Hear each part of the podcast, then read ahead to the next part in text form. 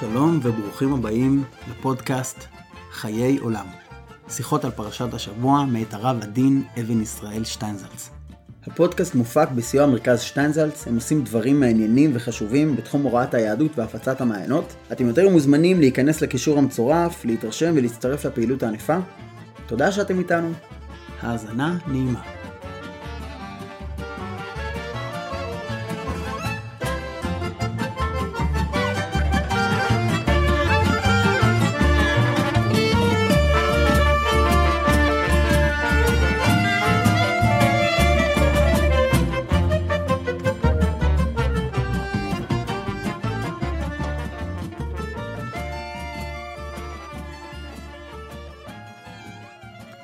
פרשת עקב פרשת עקב גם היא, כמו הפרשות הקודמות לה, מספרת את סיפורו של עם ישראל במדבר.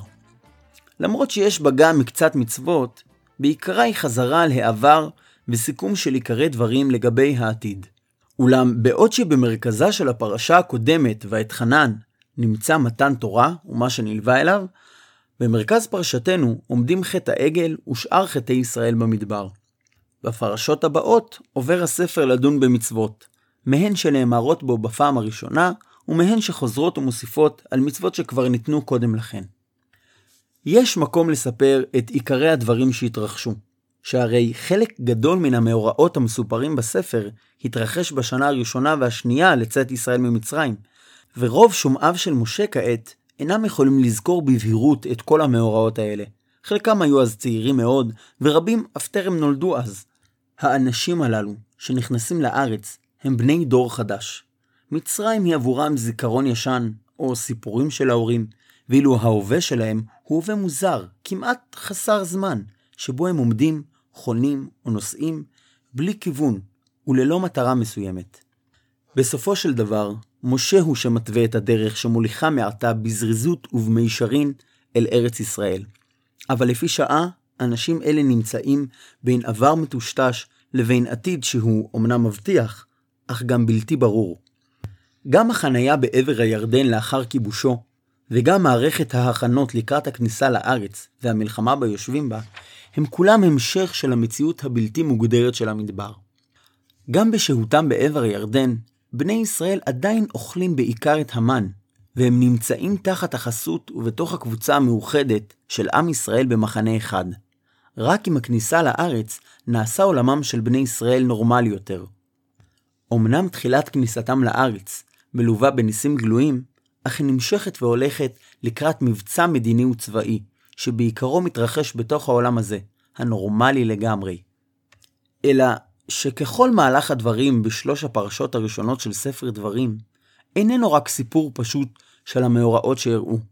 דבריו של משה אינם רק מניין טכני של מאורעות העבר.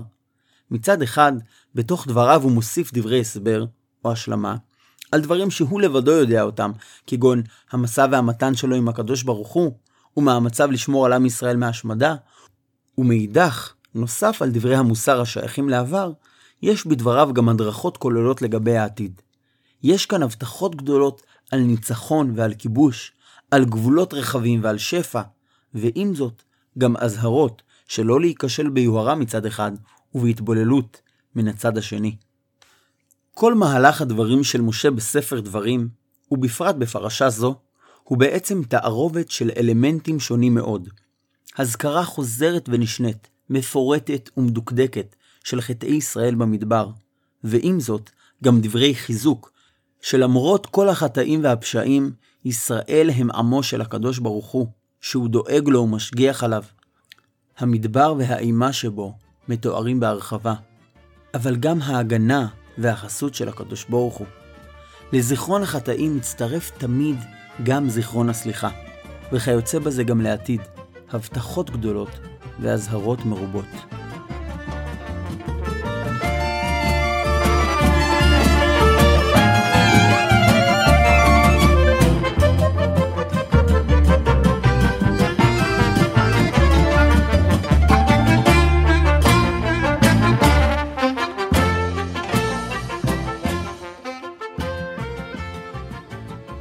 שלא כמו בפרשה הקודמת, שבעיקרה עוסקת בדברים מרוממים, מתן תורה, עשרת הדיברות ופרשת שמע, בפרשה זו מדובר גם על שבירת הלוחות, על החטאים ועל פרשת והיה עם שמוע, שעניינה אינו רק התקשרות ודבקות, אלא גם הודאה בכך שצריך לתת את הדין וחשבון על מעשים שונים.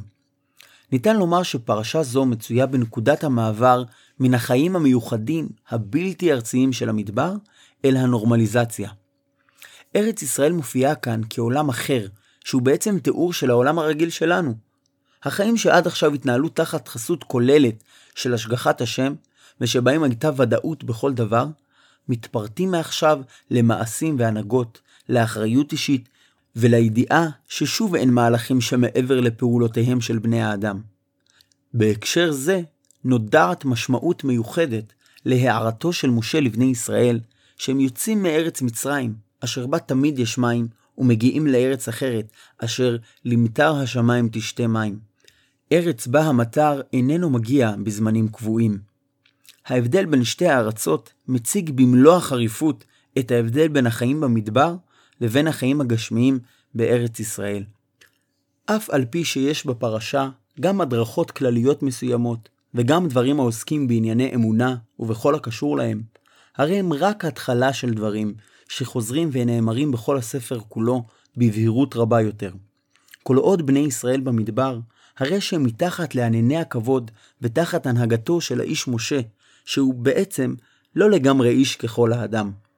מכאן והלאה הם נכנסים לעולם של אחריות אישית, עבודה אישית, עולם הנעדר הרגשה של הגנה שחופפת עליהם ומצילה אותם מחטאיהם, מטעויותיהם ומכל הפגעים סביבם. במובן מסוים, אלה הם דברי פרידה של אב לילדיו המתבגרים, כשהוא מסביר להם שמעתה הם הולכים לחיות בעולם אחר. בשום פנים לא עולם רע יותר, אבל עולם בהחלט שונה. מעתה הם נכנסים למערכת של חיים שבה אנשים צריכים לעבוד כדי להתפרנס, לנהוג בדרך הישר כדי לא להינזק, להכיר את מקומם ולא לסטות מן הדרך.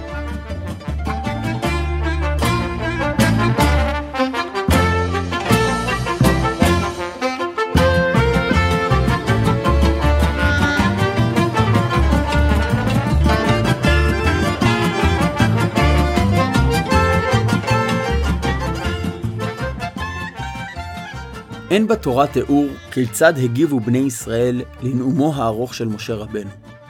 יש בה בעיקר בסוף ספר דברים דברי פרידה, ולפניהם הרבה פרקי הדרכה והוראה. האם כעת, עם לכתו של משה, ישראל מרגישים את עצמם כיתומים נטושים? מתוך סיומו של הספר, נראה שקיימת כאן תערובת של רגשות. מצד אחד קיים בוודאי הצער על המנהיג, אביהם של כל ישראל שנפרד מהם, ומצד שני עולה גם התחושה שהשומעים, כמו אנשים צעירים רבים בראשית דרכם, שומעים ואינם שומעים את הדברים. התחושה הפנימית שלהם היא אולי שכל התוכחות והמוסר כולם אמת, אבל הם שייכים לעבר. האזהרות מן המכשולים שיכולים להיות בעתיד, או מן החיים החדשים שהם עומדים לחיות, גם הן עדיין עמומות. ובאמת, משה איננו רוצה לרפות את ידיהם, או להביא אותם לאיזו חולשת הדעת. כל שהוא רוצה לעשות הוא להסביר להם שהם עכשיו גדלים ועומדים ברשות עצמם. ובסוף דבריו הוא גם אומר, כמו שהורים רבים אומרים לילדיהם במצב כזה, אני בטוח ששמעתם, אבל ספק אם הקשבתם, ואני יכול רק לאחל לכם שתעברו את המכשולים בחיים בצורה הטובה ביותר. אף על פי שהניסיון איננו מנבא רק טובות, זוהי דרכו של עולם.